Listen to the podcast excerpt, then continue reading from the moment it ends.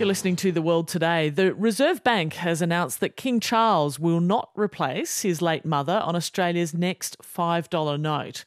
The RBA has decided instead on a design to honour Indigenous Australians. RBA officials say the new banknote will take several years to be designed and printed. I spoke a short time ago with our senior business correspondent, Peter Ryan. Peter, how delicate were the negotiations uh, in the decision to axe King Charles from the $5 note? Well, Sally, uh, normally this would be a decision solely for the Independent Reserve Bank, but after the Queen's death back in September, the RBA referred the decision to the Department of Prime Minister and Cabinet.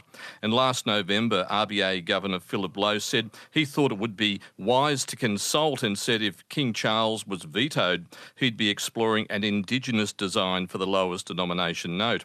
Well, this morning the Reserve Bank confirmed that speculation and said the new design will honour the culture and history of first Australians and replace the portrait of the Queen. So King Charles is out, at least in banknotes. The other side of the $5 note will continue to feature the Australian Parliament.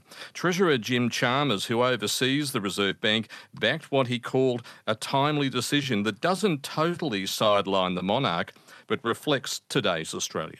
There's an opportunity to strike a good balance here. Uh, the monarch will still be on the coins uh, but the $5 note will say more about our history and our heritage and our country, and I see that as a good thing. That's the Federal Treasurer Jim Chalmers speaking in Melbourne. Peter, so what happens with the current $5 note which features the late Queen?